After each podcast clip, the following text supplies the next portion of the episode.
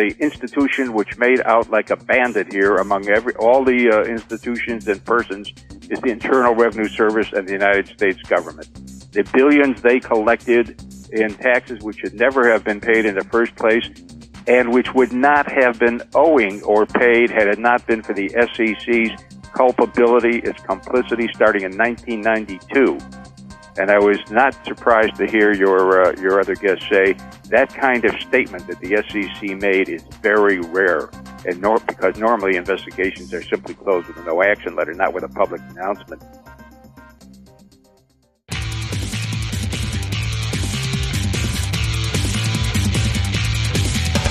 This is Lawyer to Lawyer, the award winning legal podcast with J. Craig Williams and Robert Ambrogi. West Coast meets East Coast, and yes, they are attorneys, bringing you the latest legal news and observations every week with the leading experts in the legal profession. Lawyer to Lawyer is sponsored by Law.com, produced right here on the Legal Talk Network.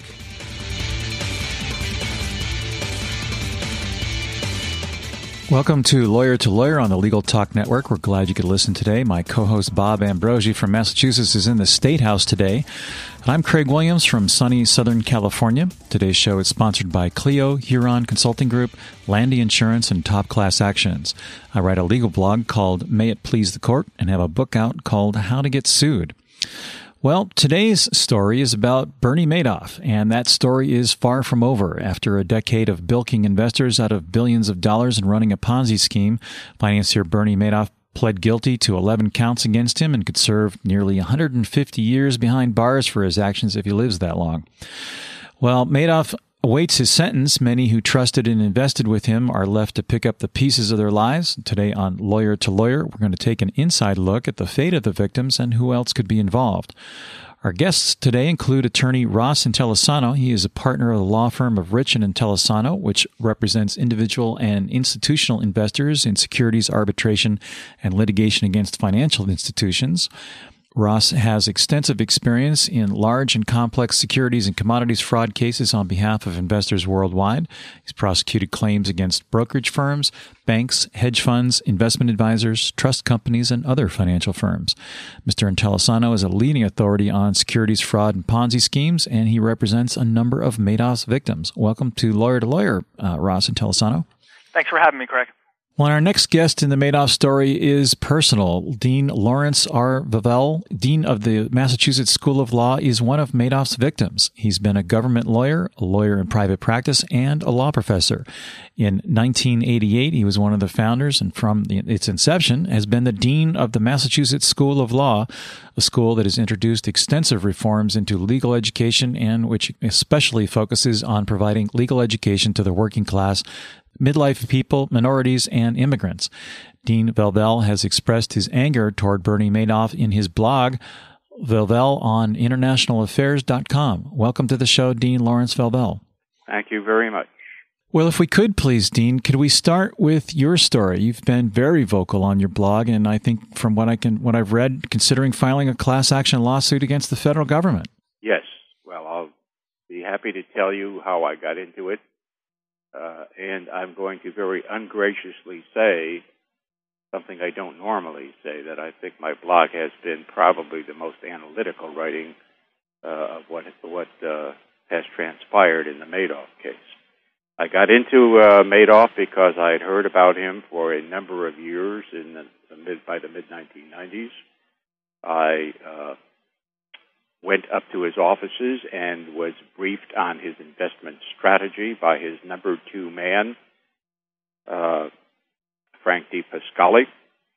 The investment strategy uh, made all the sense in the world to me, and uh, people who write about it, uh, even Harry Markopolos, I think it is fair to say, uh, do say that it can make a lot of sense, although Markopolos uh, does not think the results obtained by Madoff uh, were really feasible because they were too good.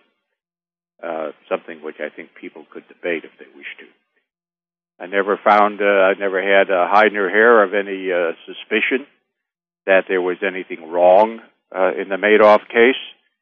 Uh, and uh, when uh, the Madoff case finally surfaced as a Ponzi scheme on December 11th, Uh, I was, of course, uh, shocked and surprised, as were literally thousands of others. Uh, most of the people who invested in Madoff were, like me, small people. Uh, that has tended to get completely lost in, in the news. This is only now starting to change. Up until now, the news portrayed uh, the investors who lost money in Madoff as virtually nothing but uh, hedge funds and billionaires, or at least centimillionaires. Uh, and uh, uh, I have been very active in a group called the Madoff Survivors, for whom I seem to write a, a memo a minute almost. Uh, and some of these get posted, uh, they all get posted on Madoff Survivors, and some of them I post on my blog site because I think they're of more, more generalized interest. Uh, and, uh, I have been active in Madoff Survivors, which is a 300 plus person group, uh, of small people, uh, for approximately two months, two and a half months now. And uh, we think we can only estimate because we have no way of actually knowing that uh, the Madoff survivors groups uh, group probably lost collectively somewhere between 500 and 700 million dollars. So I think that's a, a, a brief uh, description of uh, how I got involved and uh, what uh, I have been doing. Well, Ross, you're uh, quite an expert on Ponzi schemes, and for our listeners who don't know the inner details of how a Ponzi scheme works, can you explain that? Sure. Uh, what what normally happens is a, uh, an investment advisor or a broker or a hedge fund manager um, starts by uh, creating a fund in which he takes money from one investor uh, and multiple investors and starts investing it. Um, normally, what happens at some point the advisor starts losing money on behalf of clients, and instead of coming to grips with that and disclosing that, the advisor uh, will create fake statements uh, and perpetuate the fraud and pretend that he's actually making money and take fresh money from new investors and pay money back out to investors who are requesting redemptions. In this situation, so basically it's, it's, it's new money to pay people who are getting out. Uh, in this situation, this is the longest securities Ponzi scheme that we've ever experienced. Uh, in, in the fact that it went you know, 20 to 30 years, um, it, virtually unheard of. Uh, the longest one that we had seen prior to this was Sam Israel, who was the portfolio manager of the Bayou Fund, who ran his fund for about seven years. How is it possible that something could go that long? Um, you know, Madoff created sort of a mystique that he, uh, you know, he, he was basically uh, this investment guru that, in good times and bad times, could could create you know significant, consistent returns, and you know, and not super significant, you know, 10 to 12 percent or 8 to 12 percent in any market. Um, I, I think it went on for so long uh, because he had a lot of feeder funds feeding his investments um, to him and that a lot of the feeder funds didn't do the proper due diligence, or the advisors didn't do the proper due diligence into uh, in, into what was going on. Obviously, the SEC dropped the ball as well, as did FINRA, who was the prime supervisor and regulatory body for uh, his securities arm. Uh, and and he, you know, during this bull market in the last 25 years, he he just got away with it. Dean Velvel, it's it's kind of how how did you get involved with Madoff? Did you just just a kind of a one among many places that you may have invested, and how did how did other people find him, or how did he find other people? Uh, I'm, I'm going to comment, and uh, I, am going to answer your question plus comment and uh, add to something that was just said. Uh, I, I I knew somebody who was in Madoff. Uh, I I have never lived in an area where at the time Madoff was uh, well known uh, or had a lot of investors. I lived in Washington only up until 1987. Madoff was pretty much an unknown quantity in Washington at the time. But I happen to know somebody, and that's uh, and I happen to know uh, what Madoff had had allegedly accomplished, and that's how I got involved. But there was one other way reason uh, why I got involved, and it is a reason that bears on how Madoff was able to keep this up for so long and how he was able to bring in the feeder funds and grow the scam from $464 million, I think it was, in 1992 to over $65 billion in uh, 2008. And the way, uh, the, the point I'm driving at, the causative factor that I'm driving at is the Securities and Exchange Commission. People are well aware, of course, that the, that the Commission dropped the ball entirely uh, after being drawn a map by Harry Markopolos starting in 2000. But in fact, the SEC's culpability goes back to the year uh, 1992, to December of 1992 because that was the time when, after investigating the, the Madoff res gestae, as one might say, investigating the uh, two accountants who were his major feeder at the time, and in the course of that, investigating Madoff, the SEC publicly announced, and this may be unusual, your other guest can comment on whether it's unusual or not, publicly announced that there was no fraud. Uh, and because, and, uh, that was on December 1st in the Wall Street Journal. And on December 16th, I believe it was, the uh, the investor uh, with whom the two accountants had placed their money was revealed to be Bernie Madoff. So it became uh, nationally known that Bernie Madoff was the person, uh, uh, as well as the two accountants, uh, about whom the SEC had publicly announced there was no fraud. Now, with the SEC making an announcement like that, and I have to say that I know there are people of high repute. I will leave it at that. People of high repute who think there was corruption involved. But be that as it may, when the SEC made the statement that there was no fraud, it then became Katie bar the door because uh, people thought, certainly people like I thought, uh, and uh, and I at one time was actually a securities lawyer for a couple of years, but I nonetheless thought, and people who had no legal or securities law background surely thought in the thousands that if the SEC is going to say there is no fraud here, then this is on the up and up.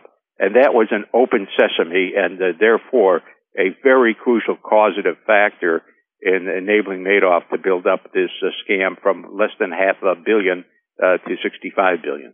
Ross, is that fairly typical of what you see in Ponzi schemes? Is it there's some type of government endorsement of it? I mean, it's rather surprising. It's very surprising and and actually very rare. What often happens, and I, and I think Dean Velvel is, is correct. What often happens is if there's an investigation by the SEC or any regulatory body, and they decide not to do anything, at the the only thing you'll potentially get is a no action letter. Um, but you'll certainly wouldn't get a public endorsement that's going to be covered by any major newspaper like the Journal uh, that this is not a, a scheme. Um, so I, I, I think that certainly helped perpetuate the fraud. And I think that because of Madoff's, uh, at the time, high standing in the securities industry for his market making business and the fact that he was the former president of, of NASDAQ, certainly uh, must have played some sort of role in the kid gloves being used uh, uh, on him during these investigations. And he was investigated numerous times. It wasn't even just that investigation. So, I mean, the SEC had plenty of opportunities, as did FINRA, which at the time was the NASD, uh, and, and I and I think if you look at today's complaint that was actually filed by the SEC against the accountants, um, uh, this guy Friehling here in, in, in New York, you'll see that the SEC has actually outlined all the red flags that they missed during all the years that they were charged with with regulating uh, with Madoff securities. Um, so I, I think the SEC definitely played a role, um, and and it's unbelievably unfortunate that it got allowed to grow to this level where you have plenty of investors around the world and certainly in the US who, you know, lost either a lion's share of their net worth or all of their net worth. And, and like and like Dean said, you know, we're not wealthy, sophisticated investors. I mean, a lot of our clients um, lost, you know, 75 to 90 percent of their net worth, which was under a million dollars uh, and got to Madoff through various entities, normally through third-party advisors who recommended um, that they invest in feeder funds, and actually never even mentioned that it was going to Madoff. A lot of these people, when Madoff blew up, didn't even know they had exposure to Madoff. So it's really a, a terrible story. And I think what happened, besides the SEC, is that you had a situation where an entire cottage industry of third party advisors was was created and grew around Madoff. So all you had to do was raise money and dump it to Bernie and take either your one percent or your two and twenty or whatever you were doing, and it was it was automatic money. And I think that's what really helped grow uh, his business because a lot of these feeder funds and these advisors uh, had it so easy. All they had to do is say, "Look, give me a million dollars, I'll guarantee between eight and twelve percent." And who's not going to do that over a long period of time? So I think that's really helped grow the uh, the Ponzi scheme as well. Dean Velvel, are these individual feeder funds, are they liable for uh, the losses that you and, and, others have suffered, along with the SEC and potentially this accountant? My view on that has uh, altered over time because of revelations that uh, have uh, been disclosed. At first, I thought that the feeder funds, if negligent, which they surely are, would be liable only to their own investors. And that is based on the fact that, as, as your other guest can uh, attest, I believe, that uh, causation in security securities law is fairly carefully uh, circumscribed by the courts, particularly the Supreme Court, so as not to make uh, some culprit uh, liable to the whole world. There was, I forgot the latest case in the Supreme Court this, uh, just a year or so ago, there was such a case. I've begun to change my mind about the about the whether uh, feeder funds uh, liability will be thusly circumscribed and will not extend to the uh, whole world of Madoff investors. And while what I'm about to say is perhaps somewhat novel, uh, I think there is good reason for it. I know David Cay Johnston, the famous New York Times, uh, former New York Times reporter, brought up the same point to me that I'm about to make. Uh, as your guest said, there is no question, there is zero question that the feeder funds were instrumental in growing this scam to the size to which it grew, and that they did it because they were making easy money. Uh, Markopolos has even pointed out it was extraordinary that Madoff would give them four percent, and when asked uh, why he would do that, he would say he would uh, he would lyingly say well, I'm content to make uh, our, our money on execution of the trades, which his whole family must have known were not being executed, in fact, because they were in charge of execution. Um, the only people being executed were the investors. Um, so, uh, what it, what appears to have happened is that the feeder funds deliberately, uh, Markopolos calls it a bribe, uh, because they were making so much money, this unusual four percent uh, they turned away. They, they, invested the money. They turned away. Uh, away. Some of them positively knew. There's no doubt that a few of them, at least, knew that something funny was going on here, but they didn't care. Many of them thought it was front running in securities law, uh, in securities terms. But they, many of them suspected there was much going on There was uh, illegal and unusual, but they did not care because they were making so much money. And had they not saved Madoff's bacon, and I think they probably did that, and at minimum, uh, they uh, enabled the, scam to grow. Uh, if any of them had gone, uh, as so many people on Wall Street did not go uh, the, uh, to the SEC, Markopolos seems to have been virtually the only one, maybe the only one. But there are many other people who, who whose names have come out who also suspected and did not go, but did not go to the SEC. Had these feeder fund people gone to the SEC, instead of turning a blind eye because they were making so much money, this whole thing might have ended much earlier, and many, many people, I would be one of those people, uh, would not have put in more money, would have taken out whatever money they could take out a long time ago, uh, would not have uh, in, invested money in the first instance uh, as uh, after 2000. So, uh, while the law would seem to indicate uh, thus, uh, currently that causation of damages, of injury and damages uh, by feeder funds will be limited, or at least would have been in the past uh, limited uh, to investors in the feeder funds, I think a very strong argument is going to be made here uh, that that the, the feeder funds and the banks, there are many banks, as you know, who have, you know, they're, they're worth uh, hundreds of billions, if not trillions. They've got a lot of money to pay. Uh, had they acted instead of uh, permitting Madoff to get uh, bigger and worse, uh, many people who lost money would not have lost their money. In truth, they are a cause uh, of the disaster. The question is going to be whether the law recognizes that they're the cause of the disaster. Ross, what's the likelihood that anybody's going to see refunds of money out of this scheme? I mean, they've frozen assets and there's potentially people that are liable here, but that's an awful lot of money to lose. Uh, yes, th- this is how I think it's going to play out.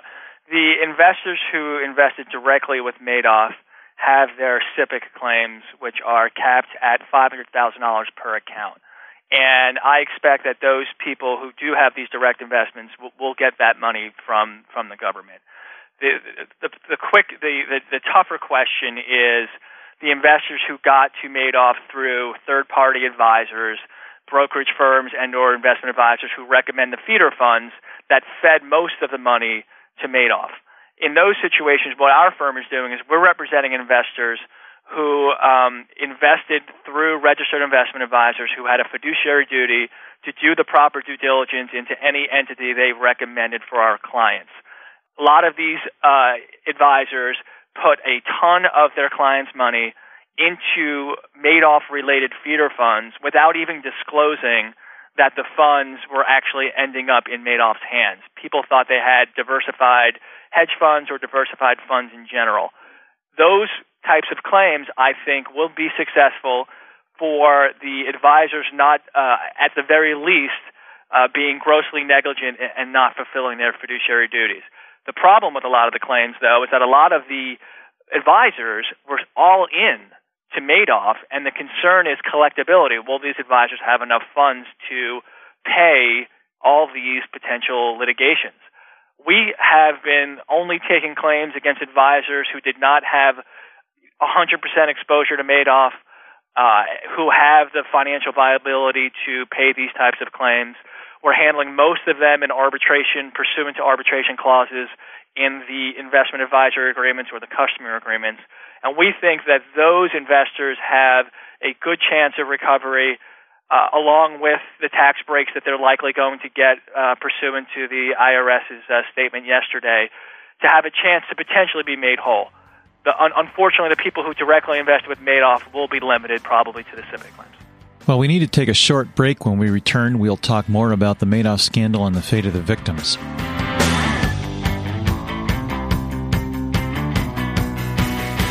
Imagine how much easier managing your practice would be if your practice management software was web based. Your practice would be available anywhere you have an internet connection, completely secure, backed up continuously, and most importantly, easy to use allowing you to spend your valuable time building your practice instead of managing technology. Start simplifying your practice today with Clio. Sign up for a free, fully functional 30 day trial at www.goclio.com. Use promotional code L2L for a 25% discount. Huron Consulting Group's legal consulting practice a leading provider of consulting and business services to corporations and law firms, helps align strategy, people, processes, and technology to meet the goals of the organization. We also help prepare and plan for all phases of discovery in a legal dispute or investigation. We establish an effective records management program that creates cost savings and enhanced productivity while minimizing risk. Check out Velocity, the first comprehensive e discovery solution. For more information, visit us at www.huronconsultinggroup.com. When it comes to protecting your legal practice, how confident are you that your professional liability insurance provides the best possible coverage for the best possible price? At the Herbert H. Landy Insurance Agency, we know that law firms insured with us can answer yes on both counts. Visit our website at www.landy.com for convenient online application or call us at 800 336 5422 for prompt and personal attention. TopClassActions.com ethically connects attorneys to potential clients. At TopClassActions.com, attorneys can review submissions, locate affected plaintiffs for new lawsuits, or advertise their settlement to add more claimants.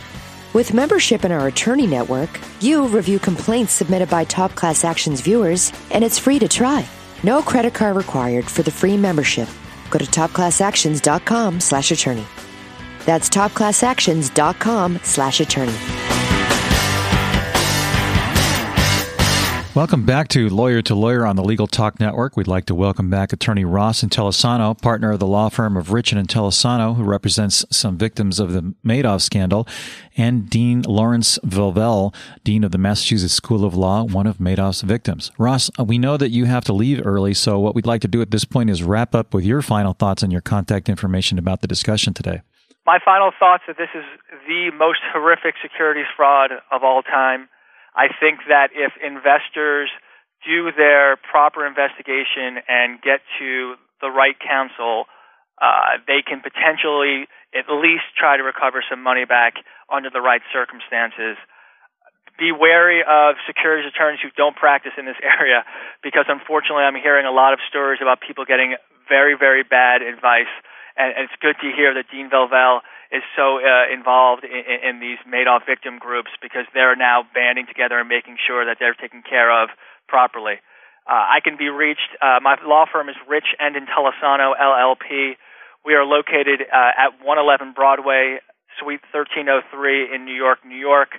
My telephone number is 212-433-1480, and my email address is ross at richintelisano.com, which is R-O-S-S at R-I-C-H-I-N-T-E-L-I-S-A-N-O dot com. And our website is richintelisano dot com. Great. Well, thanks very much for being on the show today. Well, Dean Velvel, let's turn to you. You've heard Ross describe what he thinks people are going to get going to recover. Um, and if it's not too personal to ask, what category do you find yourself in? Well, I, I'm a direct investor. Uh, a lot of direct investors are going to have trouble with SIPC I'm not saying whether uh, I have filed uh, a SIPC claim yet or whether I intend to or not or when. I'm just making a general comment, which I know to be generally true. Uh, a lot of people are going to have trouble with SIPC because the SIPC trustee has taken what I personally think is an illegal stance that in calculating how much money you lost uh, for purposes of determining whether you have a right to get back $500,000 or some, or some lesser amount, uh, you uh, strictly you follow a strictly cash in cash out technique. How much money did you put in? How much money uh, did you take out?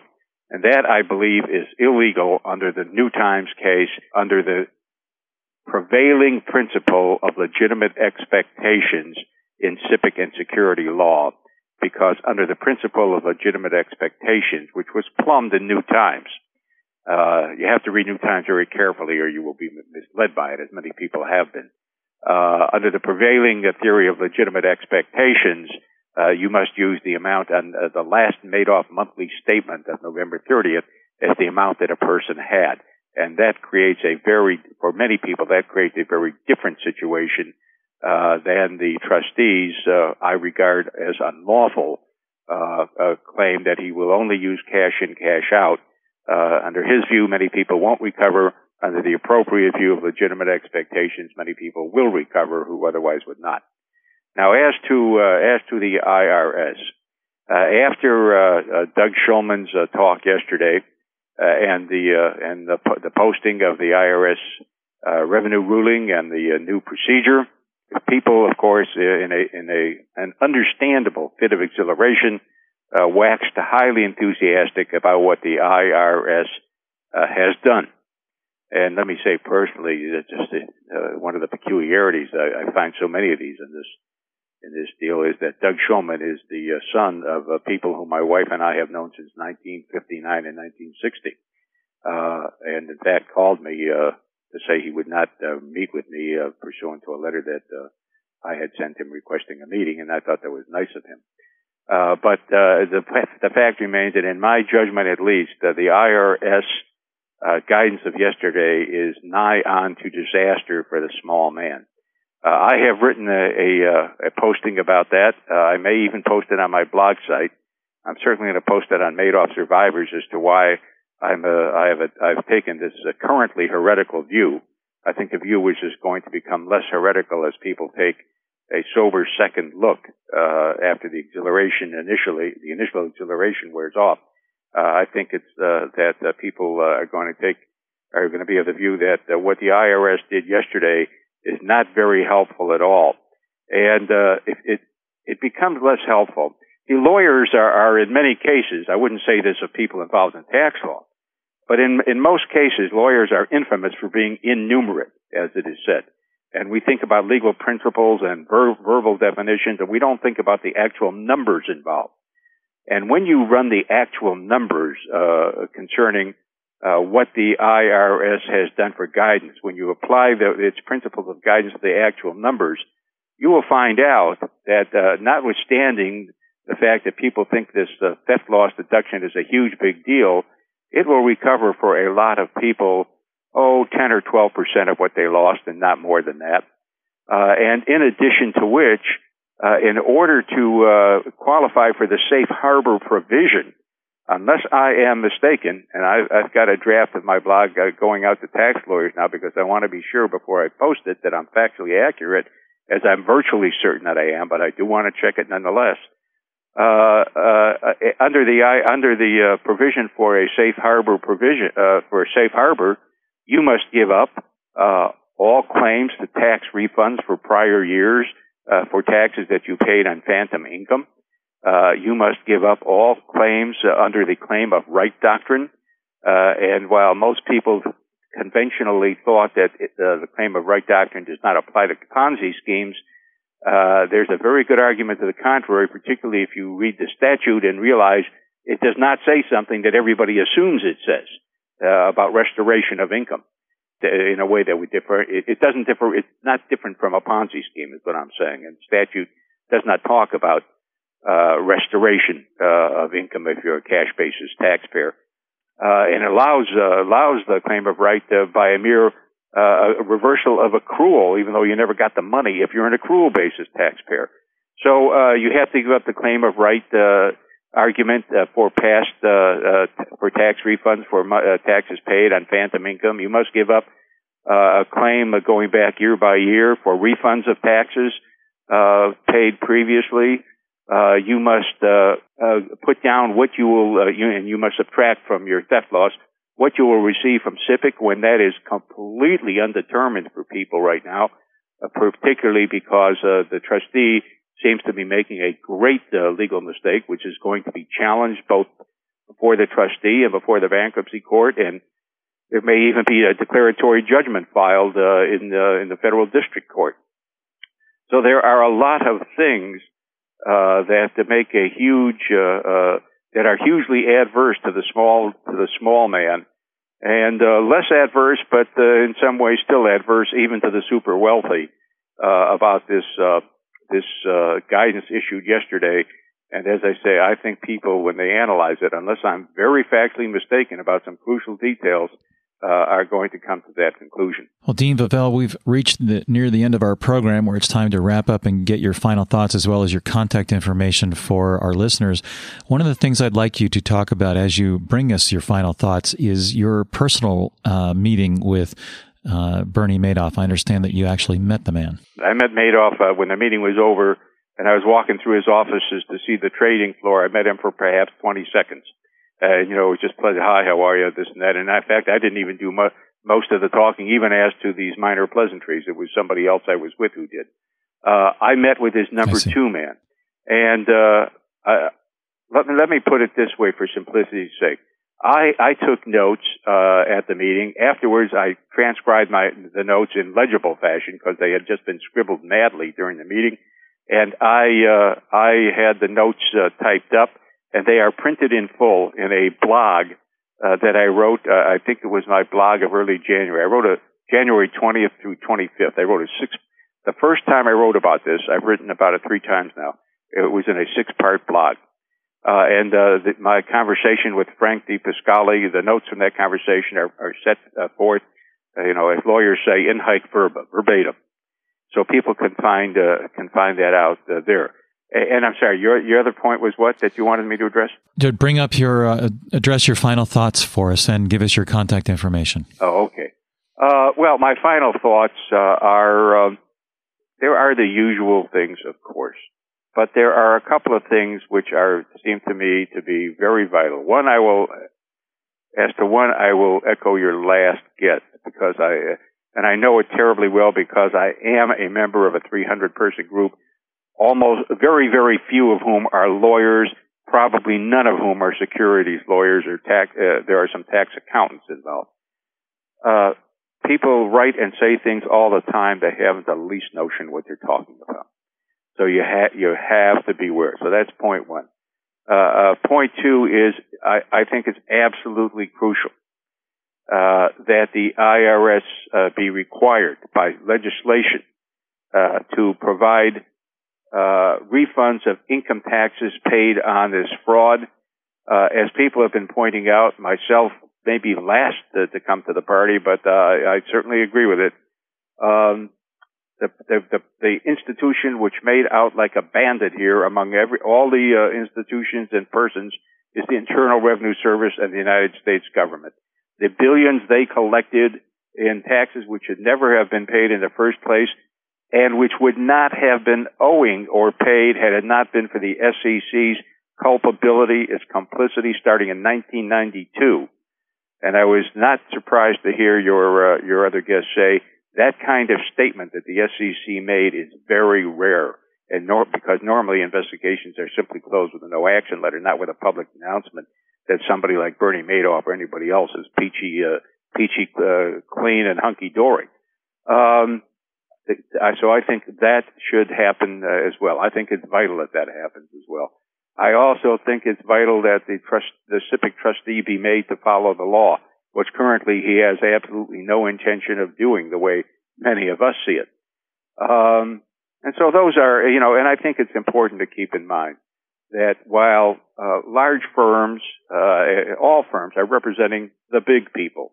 I mean, I got the impression that your last guest is representing the big people. Of course, this is the case because the, the lawyers want, want to make money. You know, nobody can gainsay that, but they are representing the big people the uh, the news media has been playing up the billionaires and the centimillionaires.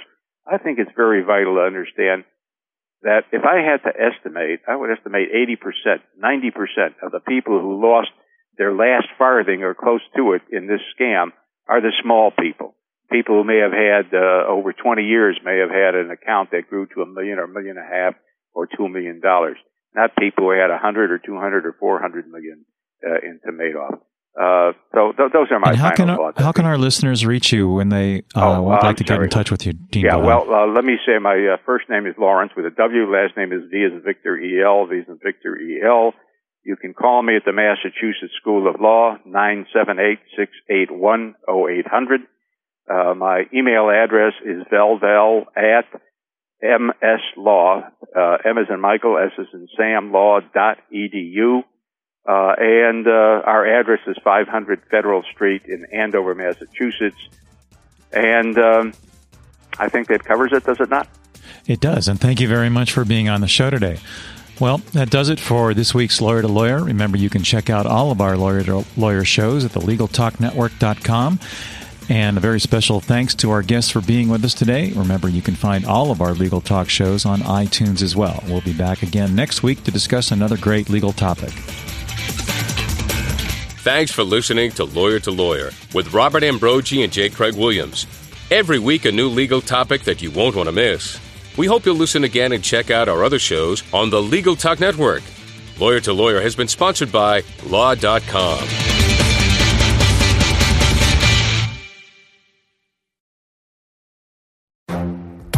The Lunch Hour Legal Marketing Podcast, your resource for the tips and tactical advice you need to grow your business. Plus, keep up with the news and commentary you crave to stay one step ahead. It's hosted by me, Guy Sakalakis. And me, Conrad Saam. Every other week, we break down the issues holding back your marketing strategy and talk about the changes you need to be prepared for.